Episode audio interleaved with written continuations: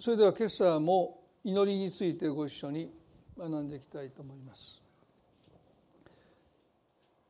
先週から祈りを妨げるものと題してこの3つのことをですね一つ一つ取り上げていきたいというふうに思いますけれどもまず一つは祈れないという問題。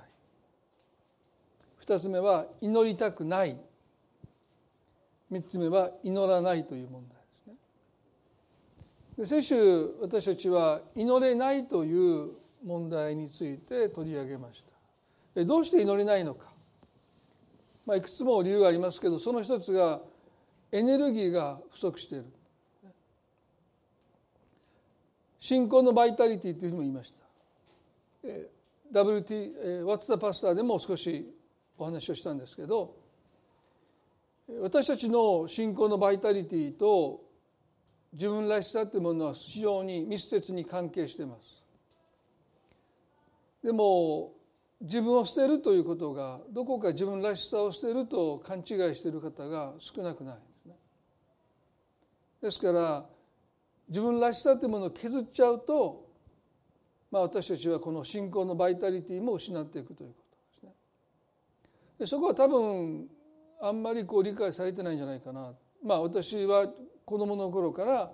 まあ、私の受け止め方が悪かったかどうか分かりませんがなんとなく自分を捨てるってことは本当にもう自分の思いとか願いとかそういうものを捨ててイエス様についていく、まあ、イエス様の色に染まっていくんだっていうですねそういう教えを、まあ、子供ながらに、まあ、青年期に至って理解した。でやっぱどこが違うんじゃないか、まあ、ずっと葛藤したわけですけど今になってそういうことを文章にしたりいろいろ発信しますと、まあ、やっぱり牧師たちの中でもねやっぱりそうなんだというふうに思っている方も少なくないですね。ですから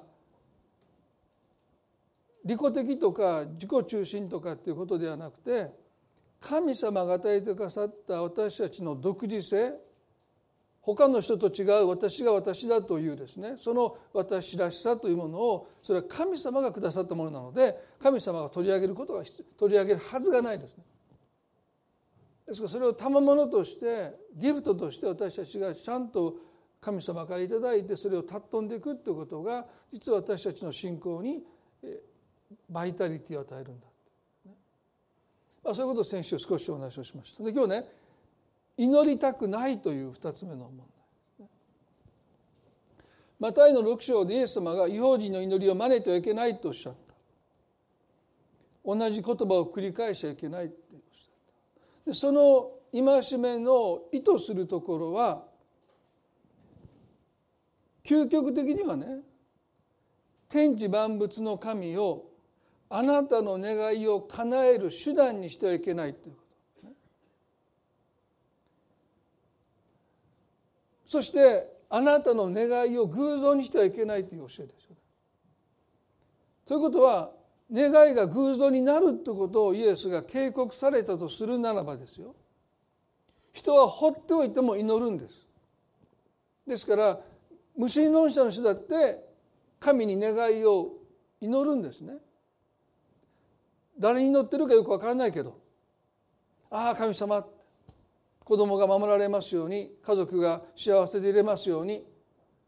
望んでる学校に入れますようにって言ってそんなことを言わなくったって強制しなくったって義務として言わなくったって願い事を神にしていただく叶えていただくっていうそのことはね逆に、ね、偶像にしてはいけないってイエス様が教えないといけないほどですねそれは教えられてするもんではないし、ね、どっちかいうとイエスは少し抑えるようにおっしゃってるでしょ？だから祈りたくないというこの思いは非常に不自然なんですね。でこのなぜクリスチャンが祈りたくないという思いを持ってしまうのかいくつか考えられますけど今日はですねその一つそれは失望することへの抵抗です。神様に祈ったのに神様は祈りを聞いてくださらなかったという失望その失望に対する心の抵抗が実は祈りたいんだけど祈りたくないという葛藤を心の中に与えてるもたらしてるんだろうと思います。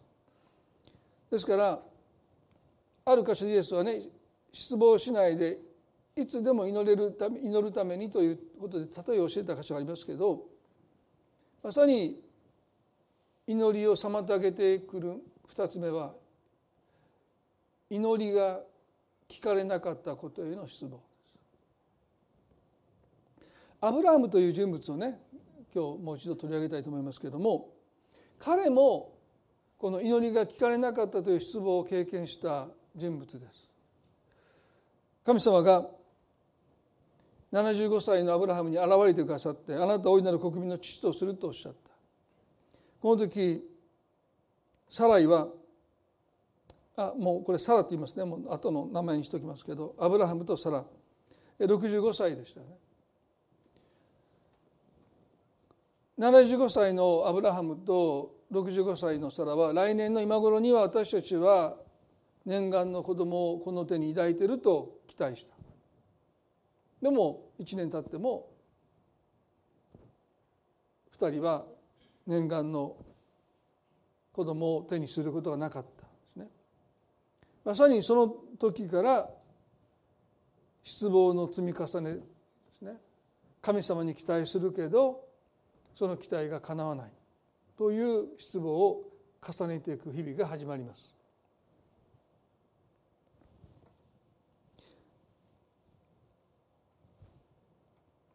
99になった時すなわちあの約束をいただいて24年の歳月が経った時に神様はもう一度その約束を語られました。漱石の17章の15節から17までですね。また神はアブラハムにおっしゃられた。あなたの妻サライのことだがその名をサライと呼んではならない。その名はサラとなるのだ。私は彼女を祝福しよう。確かに彼女によってあなたに一人の男の子が与えよう。あなたに一人の男の子を与えよう。私は彼女を祝福する。彼女は国々の母となり国々の民の王たちが彼女から出てくる。アブラハムはひれ伏してそして笑ったが心の中で言った。100歳の者に子供が生まれようかさらにしても90歳の女が子を産むことができようかと言いました。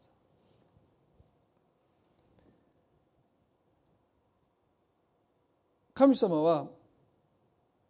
まずアブラハムにあなたの妻サライのことだがその名をサライと呼んではならないその名はサラとなるとおっしゃった。それは大いなる国民の国々の母となる。でこの時アブラハムはですねひれ伏したと書いてます。神様に敬意を払った。でも心の中で笑ったと書いてます、まあ、この笑いについては今までも何度か触れてきましたけれどもこの笑いは神様に対して神を侮辱するような笑いではないですね。何をあなたおっしゃってるんですかって言ってバカなこと言わないでくださいって言って神様を侮辱するような笑いではないですね。英語ではビターラフター、まあ、苦笑とか苦笑いで彼はこの後ですね100歳の者に子供が生まれようかさらにしても90歳の女が子を産むことができようかと、まあ、老いた自分たちの体を憐れみそして笑ってる。だからこの笑いっていうのはある意味でですね神様がまだそんなことをおっしゃってる。99になった私と89になった妻との間に子供が生まれるってことを神がおっしゃった時にそのことを信じてもうこれ以上失望したくない。ですからアブラハムは自分の心を失望から守るためにまあ笑ってごまかしたって言ってもいいかもかその言葉を真に受けて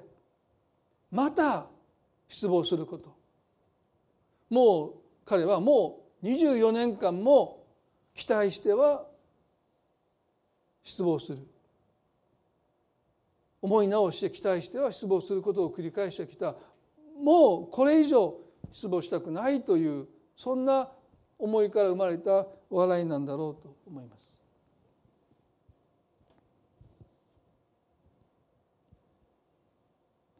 祈りたくないというこの思いはもう失望したくないという思いの裏返しなんだろうと思いますね。もう失望したくない自分の心を守ろうとする抵抗なんだろうと思います。それではなぜ神様は100歳のアブラハムに男の子を授けてくださるんだったらまさにこの99歳の時に現れてくださってそうおっしゃってくださればアブラハムはそんなに失望して葛藤する必要もなかったんです。なんで75歳のアブラハムに神がわざわざ現れてくださって75歳と65歳のこの夫婦が25年間待ってようやく約束の子を手に抱くそんな長い期間なぜ神は彼らに待つことを教えたのか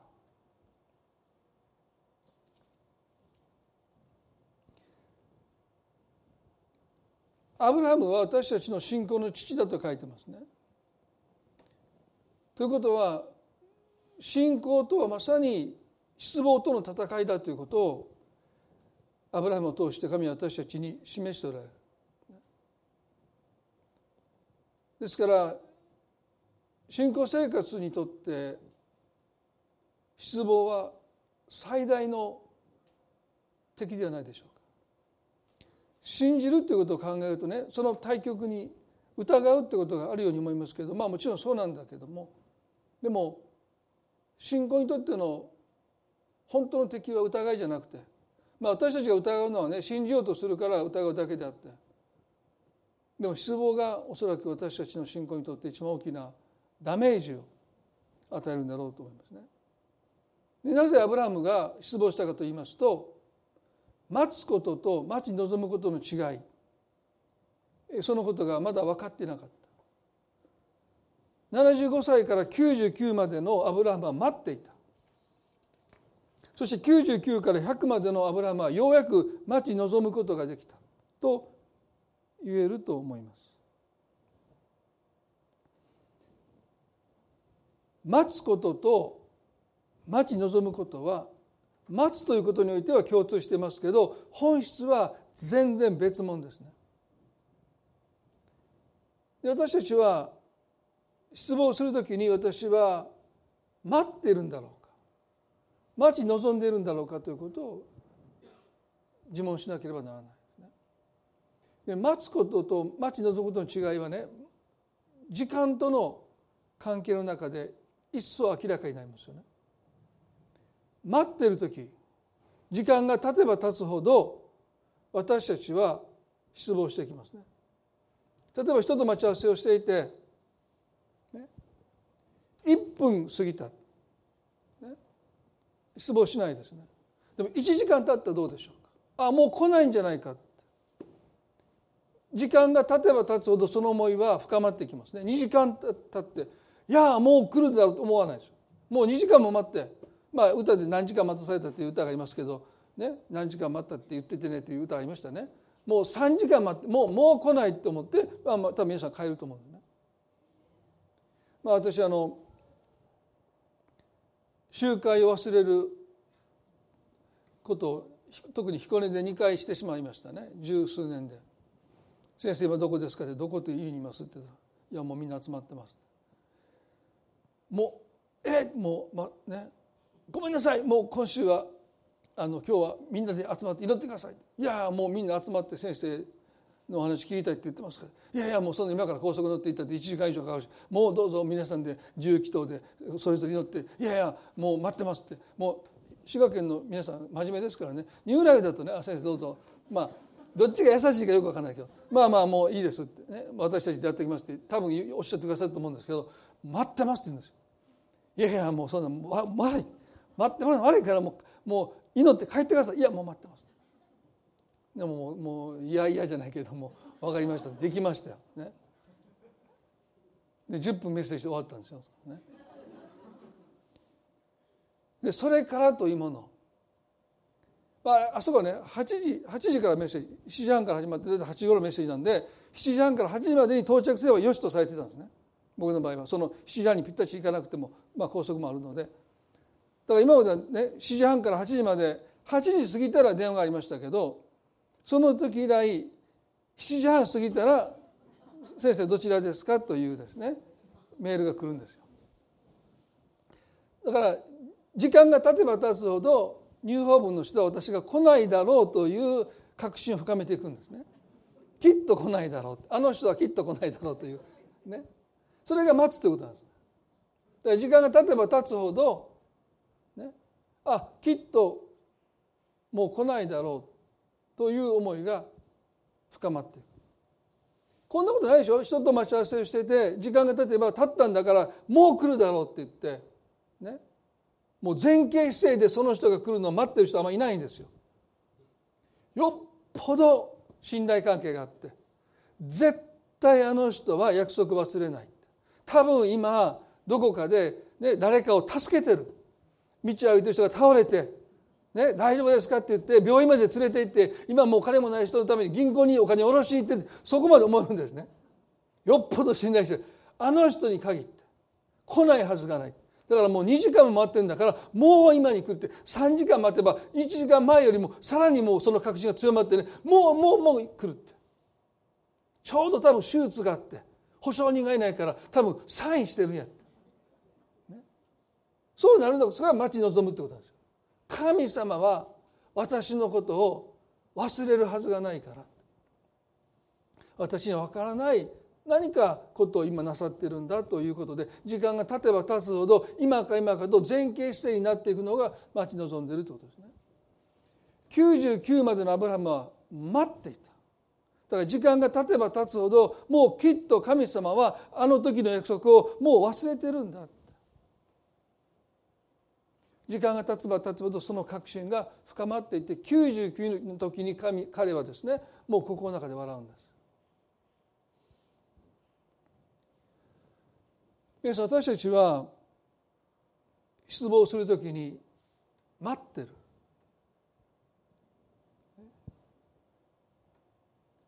期待はしてるんだけどで私たちはまだ神様に本当の意味で望みを明け渡していない。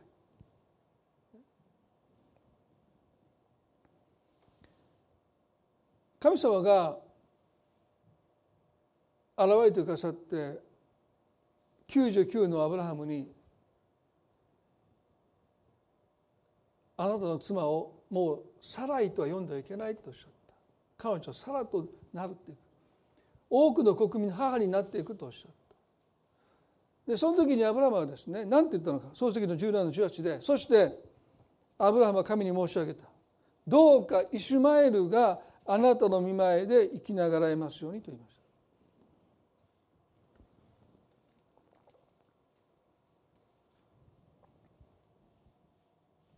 どうかイシュマエルがあなたの見舞いで生きながらえますようにと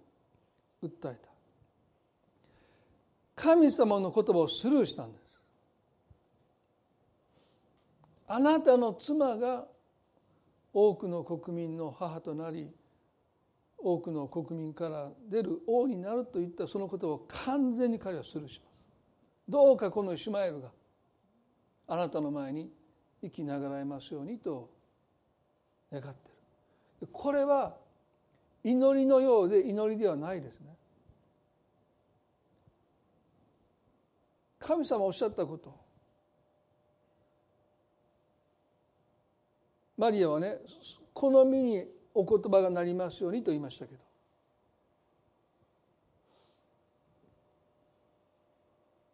アブラムは完全にスルーします。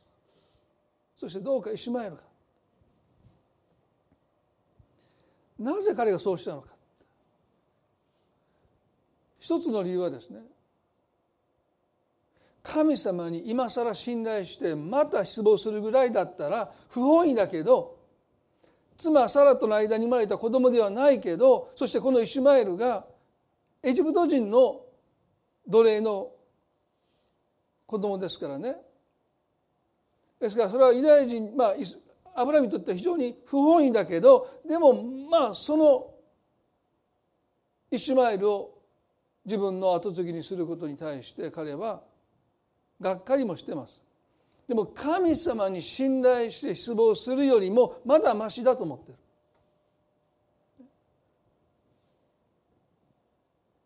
この失望とは生きていけるまだ我慢できるまだ妥協できるだからどうかイシュマエルが生きながらえますように私たちの妥協はですね時には期待して失望することから逃れる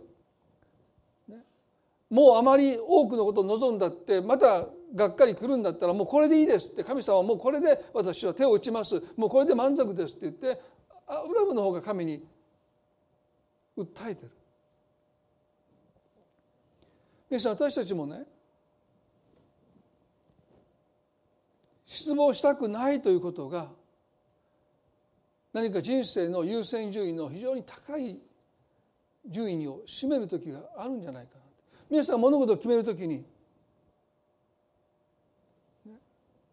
大いに期待してがっかりするんだったらあまり期待しない方がいいってそういう声をよく私たちは耳にしますよね。あんまり高望みしない方がいい、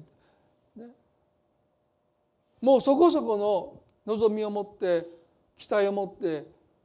生きたらそんなにがっかりもしないで済む。だからがっかりしないってがっかりしないことが何か私たちの人生の非常に高い価値観のようになってしまって少なくてもアラムは失望を重ねることでもう神様に何かを望むよりも望み得るものに望みを置いていく。どうかこのイシュマエルが生きながらえますようにとそう願ってる。私ねこのメッセージの準備をしながら自分はどうかと自分の心を吟味しました。やっぱりがっかりしたくない。ということが物事の判断基準のかなり上位を占めてるなと自分でも思いました。期待して期待が叶わなかった時の失望はもう経験したくない。そしたらそんなに期待しないで。もうそれが叶わなかった時にそんなに落ち込まない程度の望みを持って生きてる方がまだ楽じゃないかなと思う時もあります。まあ人生で所詮そんなそんなもんだってもう割り切って、でもそれは私たちクリスチャンの生き方ではありません。もっと言えば失望することへ失望したくないということは私たちの優先順位のかなり下に持っていかないといけないと。意図的に。要は失望していいって。人との関係でもねがっかりさせられてもいいって。失望することをかなり下の方に持っていかないと私たちは神に期待しなくなります。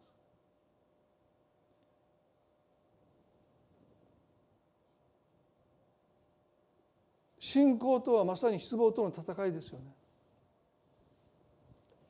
だから小さな失望に勝たせたらダメなんですよ。もう本当に落ち込むぐらいだったらちょっと落ち込むぐらいもうそれでいいってそこで手を打ったらダメなんですね。やっぱり私クリスチャンは神に信頼して時には大きく落ち込むんだけどまさにそれが信仰生活なんだっていうことをどこかでも受け入れていかなければね。そうそれをしない方法イシュマエルがどうか生きながらえますようにという小さな失望で手を打とうとした。ら皆さんダメですよね。神様あなたの人生でなそうとしていることを私たちがそれで邪魔しちゃう。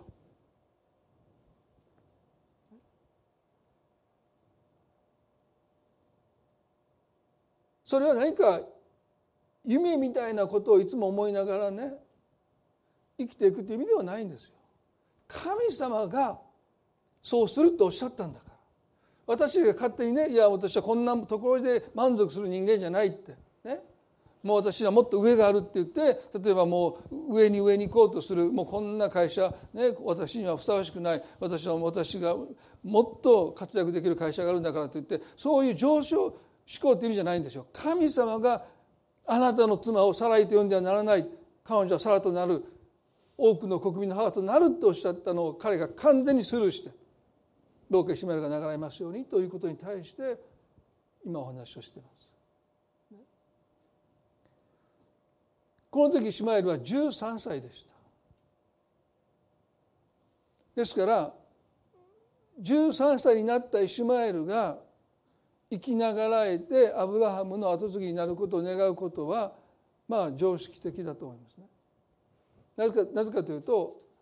イエスの時代、まあ、ある学者がですねイエスの時代に生まれた子供が成人にするのはおそらく5%ぐらいだろうっていう。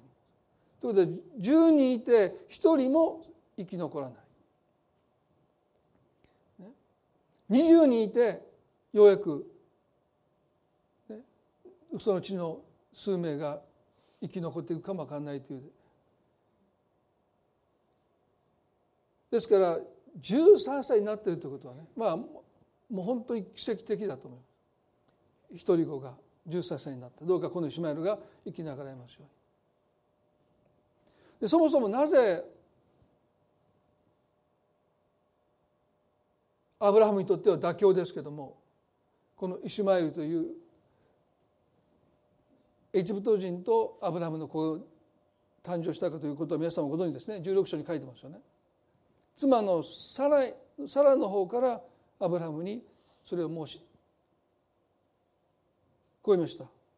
16の1でアブラハムの妻サライは彼に子供が生ま彼に子供を産まなかった。彼女にはエジプト人の女奴隷がいてその名をハガルと言った。サライはアブラハムにアブラハムに言った。ご存知のように主が私が子供を産めないようにしておられます。どうぞ私の女奴隷のところにお入りください。多分彼女によって私は子供の母になるでしょう。アブラハムはサライの言うことを聞き入れたとあります。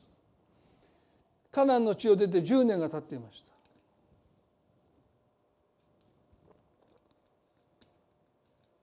失望を積み重ねてダメージを受けたのは妻の方でした。特にこういうデリケートな問題はですね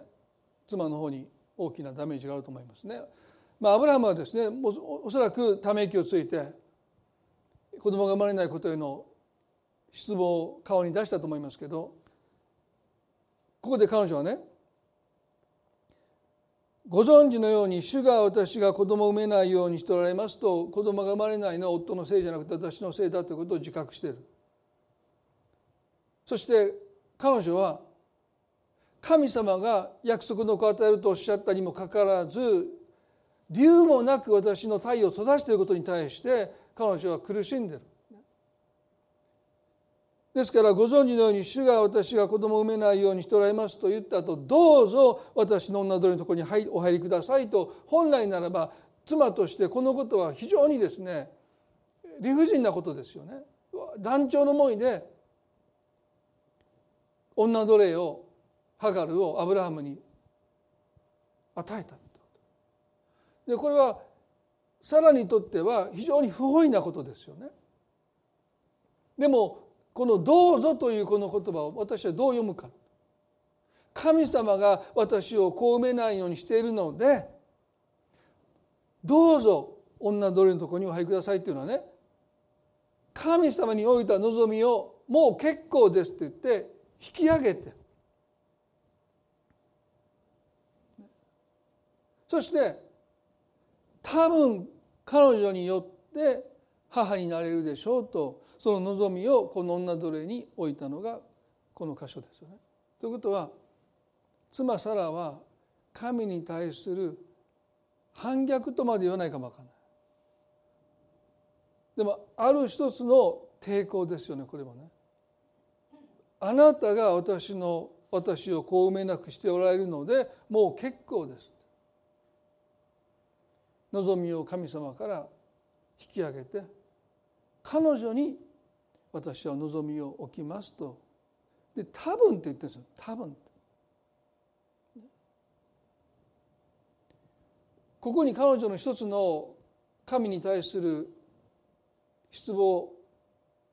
それが怒りになってる。後に彼女はこのことで非常に苦しむんですよね。でそんなこと多分彼女は分かってたと思うんです。多分彼女によって女奴隷によって自分が母になれないことなんて分かってた。でも神様が約束の子を与えるとおっしゃったのにその神様が私をいじめてる。私を苦しめてる。だったらもう結構です神様から望みを引き上げて。当てにならない女奴隷ハガルにその望みを置いて多分彼女によって私は母になれるでしょうってなれないのが分かってるでもあなたがそうしてかされないから私はあえて儚いものに望みを置いていくっていうのがこれが神に対する私たちの反抗の一つの愚かな選択ですよね。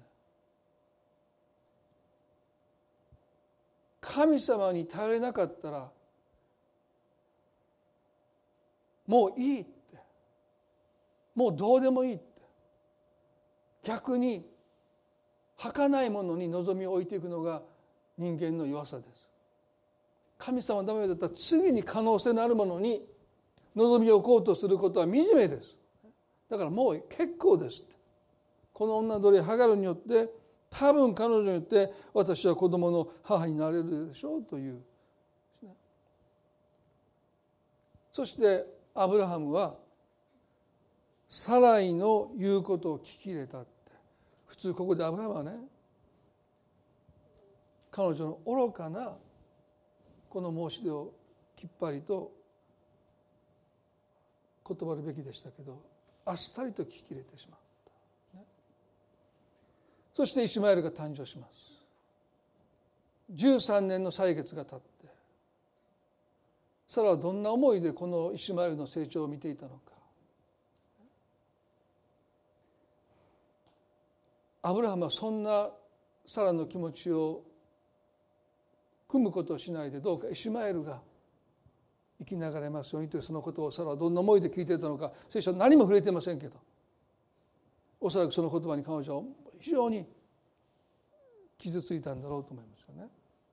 まあ自分が言い始めたことなんだけどもその夫は。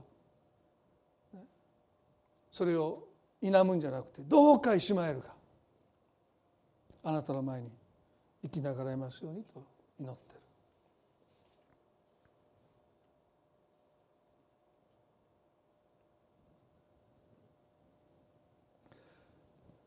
ローマ書の4章にこの出来事の後アブラハムの信仰が待つことから待ち望むことに変わっていくでもこのやり取りを見てる限りでは何が転機になったのかよくわからない神様が現れてくださって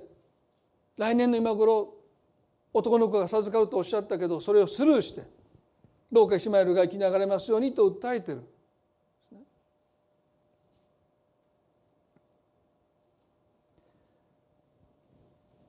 創世記の17の19にそのアブラハムに対して神様はこうおっしゃった。すると神は仰せられた。いやあなたの妻サラがあなたに男の子を産むのだ。あなたはその子をイサクと名付けなさい。私は彼と共に私は彼と私の契約を立てそれを彼の後の人のために永遠に永遠の契約とする。イシュマエについてはあなたの言うことを聞き入れた。確かに私は彼を祝福し彼の子孫を増やし非常に多く増し加えよう彼は十人の族長たちを生む。私は彼を大いなる国民としようとおっしゃった。神様はアブラハムのイシュマエルがどうか生きながらますようにというその願いを聞いてくださった。そして彼を祝福するとおっしゃった。彼もまた多くの国民の父となるとおっしゃった。でもその前に神がおっしゃったことはねいやあなたの妻サラがあなたに男の子を産むのだ。あなたをその子をイサクと名付けなさいとおっしゃった。もう神様の名前を決めておられる。聖書を読んでると割と名前を決めるのは自由に人々が自分の子供の名前を付けたんだけど神様アブラハムにその子の名をイサクと名付けなさいと神が名付け親になってる。非常にあのイエスの場合そうですねその子をイエスと名付けなさいと神様おっしゃったけどここではイサクと名付けなさいとおっしゃった神の強い思い入れがこの名前にあります。イサクとはどういう意味かというと彼は笑うという意味なんです。神の強い思い入れとは何でしょう？神様が約束を告げた時にアブラハムは笑いました。でもその笑いは自らの老いた体を憐れみ神様の約束の言葉を真にして真に受けてまた失望することを抵抗しそれは失望の笑いです。失望から生まれた悲しい笑いです。ビターラフター苦い笑いです。でもそのあなたのその失望の悲しみが失望の笑いがやがて喜びに変わるんだというふうに神様おっしゃった。これ私たちに対するメッセージですね。あなたの失望はやがて遺作になるって神様おっしゃるやがてその失望が喜びに変わっていくと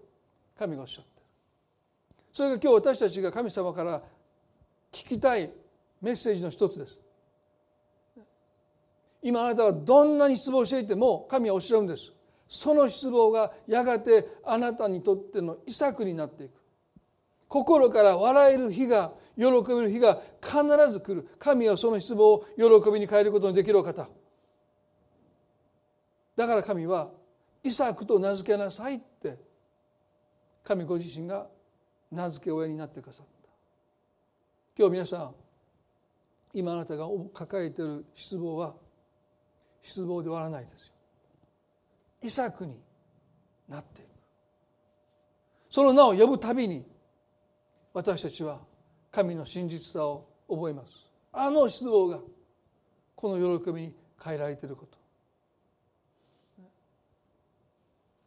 あなたの失望が遺作になることをまず信じていただきたい。そしてローマの4の19から21ではこう書いてますね。アブラハムはおよそ100歳になって自分の体が死んだも同然であることとサラの体の死んでいることを認めてもその信仰は弱りませんでした。彼は不信仰によって神の約束を疑うようなことをせず反対に信仰がますます強くなって神に栄光を期し神には約束されたことを成就する力があることを固く信じました。アブラハムの信仰が待つことから待ち望むことに変わった転機はですねここに書いてます。神には約束されたことを成就する力があることを固く信じた。すなわち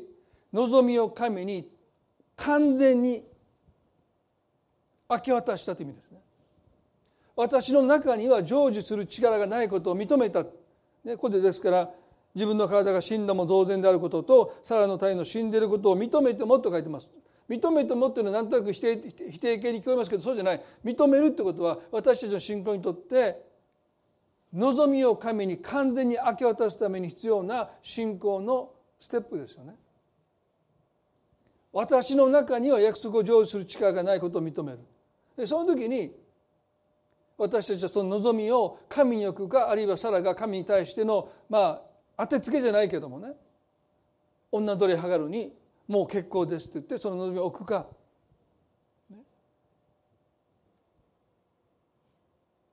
そのことで彼らは失敗し刈り取りをし夫婦の関係も壊れそうになって。今度は素直になって。儚いものにその望みを置くことを拒んでへり下って神様にもう一度その望みを私の望みはあなただけですって言ってその望みを神に完全に明け渡して手を離した。でアブラハムが待つことから待ち望むことへの信仰に飛躍した、ね、それは神には約束された成就する力があることを信じたと固く信じたということともう一つですね。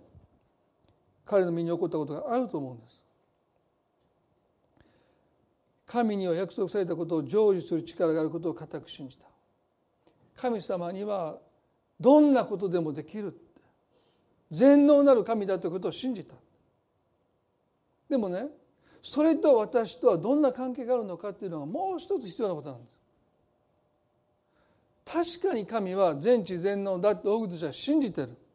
でもその神と私との関係は一体どうなんだろう。神様が全能だっていうだけではまだ不十分なんですね。私たちの側にとっては。だからこの17章のもう一度読みします19で神様はこうおっしゃった。すると神はおっしゃった。いやイシュマエルが生きながらますようにと言ったこのアブラムに対して神様はねいやっていやそうじゃない。違うっておっしゃった。彼じゃないって。彼じゃないって。あなたの妻サラがあなたに男の子を産むのだって神がはっきりとおっしゃった。アブラハムがなぜイシュマエルが生きながらえますようにと祈ったのか。それはね99にもなって。妻は89ですよ。そんな2人が神様に男の子を授けてくださいなんてもう言えないと思ってる。ね、分をわきまえないといけないと思ってる。もう99だって。89だって。そんな私たちが今更神様に男の子を授けてくださいなんて言えるはずがないって言って分をわきまえるというですね。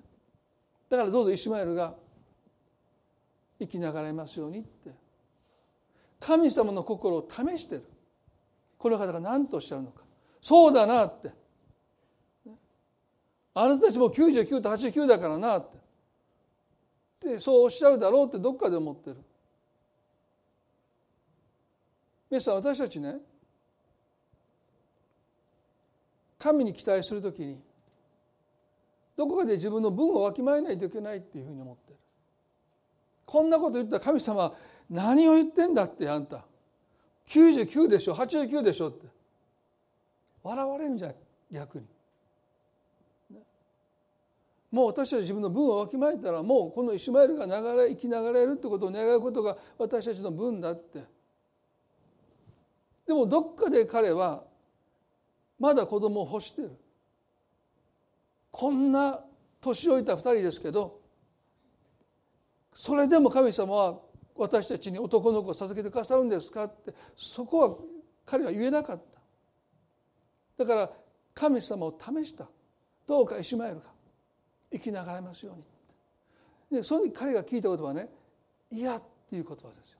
彼じゃないって神様おっしゃってくださった。彼じゃないあなたの妻サラが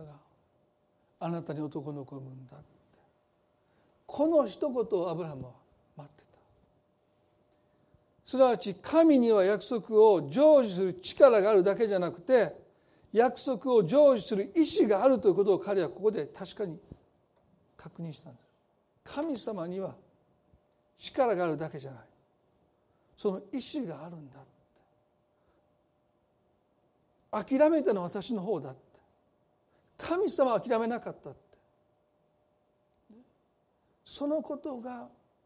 アブラハムの信仰を待つことから待ち望むことへと飛躍させたんだろうと思います。今日皆さん今あなたが失望という問題と戦っていてあなたの優先順位のかなり上に失望しないということがっかりしない落胆しないということ。それが何か人生の目的とまで言いませんけども物事の判断の基準のかなり上まで来てるならばどうぞ。もう一度望みを神に置くこと。そしてあなたが願ってるよりも神様の方が強い意志を持ってそれを願っていてくださるんだということを私たちは心に留めたい。私たちはいくら願ったって簡単に妥協しますよ。どうかイシマエルが生きながらえますようにここで手を打とうとします。これ以上失望したくないから。分をわきまえてないって、ね、そう思われたくないから。でも神様はね一貫してその約束に対して忠実な方です。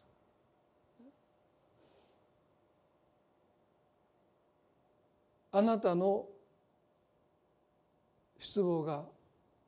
遺作になることをぜひ信じていただきたい。そしてその失望が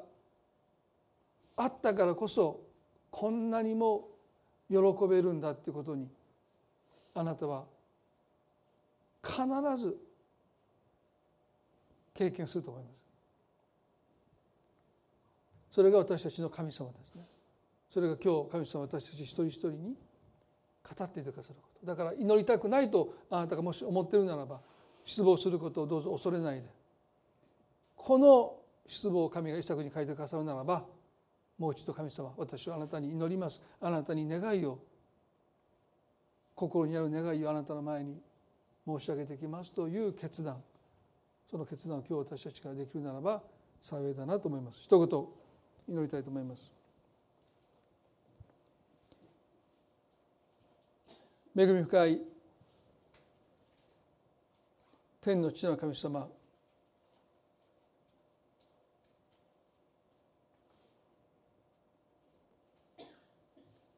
私たちの信仰の敵は失望です。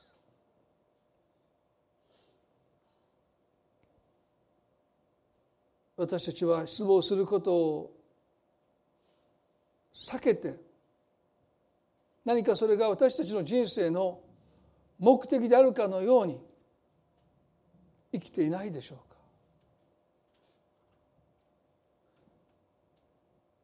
私たちは失望の苦しみを知っています。本当にそれは辛く悲しく苦しい思いです。だから何が何でももう死亡したくないと思うのも理解できます。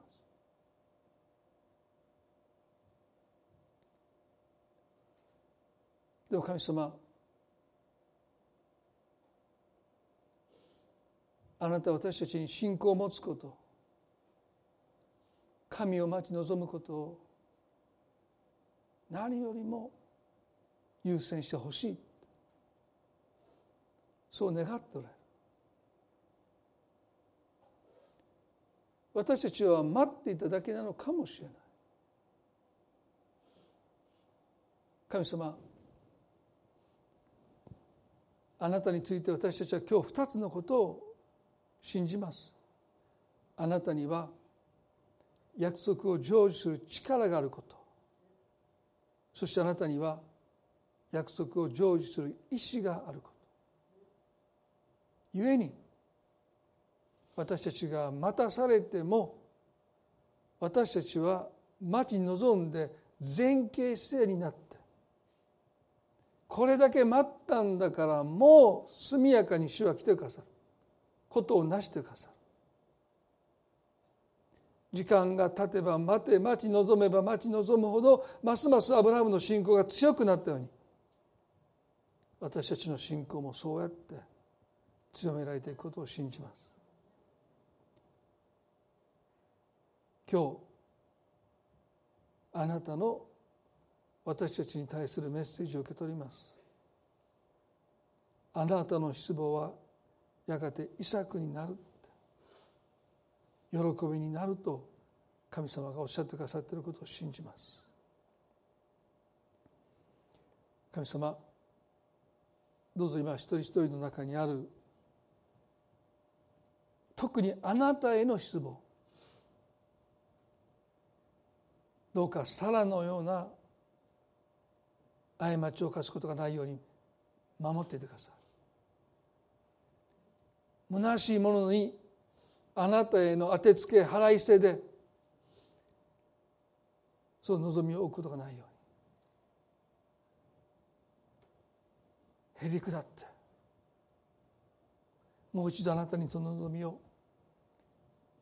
託すことができますように私たちの心を守ってください。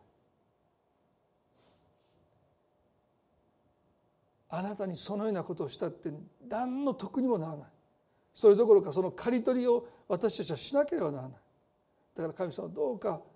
愚かなものに私たちがなることがないようにどんなに落ち込んでもどんなにがっかりしてもどうぞあなたへの失望。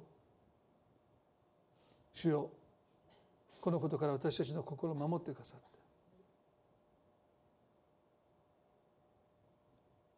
あなたへの信頼書いてくださることを心から祈ります。神様この一週間の悩みをどうぞ覚えてくださって。あなたが私たちの心を探ってくださって。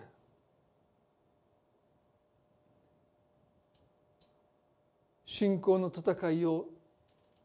戦うことが私たちができますように。小さな失望に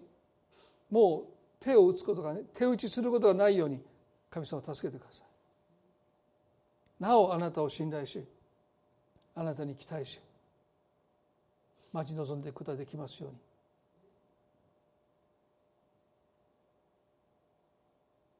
この礼拝を感謝し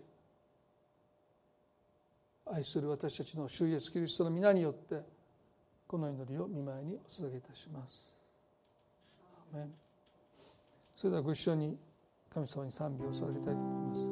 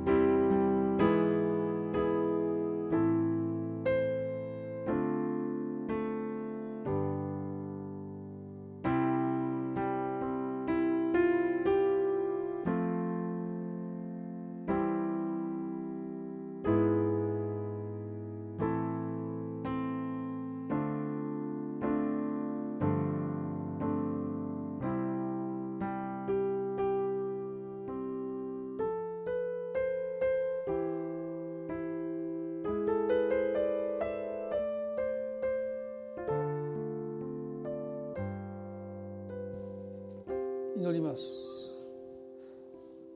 皆さんの中で今さらの苦しみを抱えて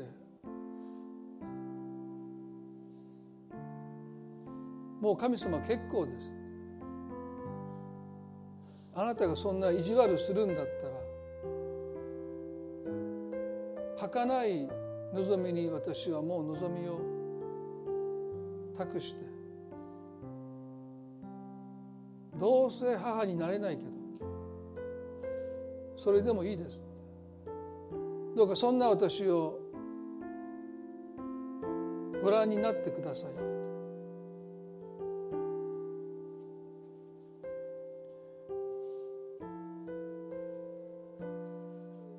さら大きく誤解をしています。神様はずっと彼女と一緒に苦しんできてくださった。でも時に私たちはそういう決断を痛みの中でしてしまう弱さを持ってますね。今日神様がその決断を思いとどまらせて神様にもう一度望みを割り切れない思いを抱きながらも明け渡す決心ができることを神様それを望んでおられることをですね信じ受け止めたいと思いますね。短く祈ります。神様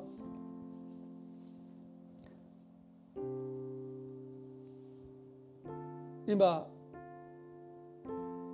あなたへの失望から誤った決断を下しそうになっている人がいるならばその心を守っていてください。あなたにしか解決はありません。儚いものに慰めを見出そうとすることから守ってください。あなたに慰めがあります。主よ。今その葛藤の中にいる方がおられるならば神様がその心を守ってくださるようにそしてへり下ってあなたに望みをもう一度託すことができますように。いや何度でもあなたに望みを託すことができますように。私たちはあなたを待ち望んでいますイエス様あなたがその心を守っていてくださること正しく導いてくださることを信じて愛する私たちの主イエスキリストの皆によってこの祈りを見舞いにお捧げいたします。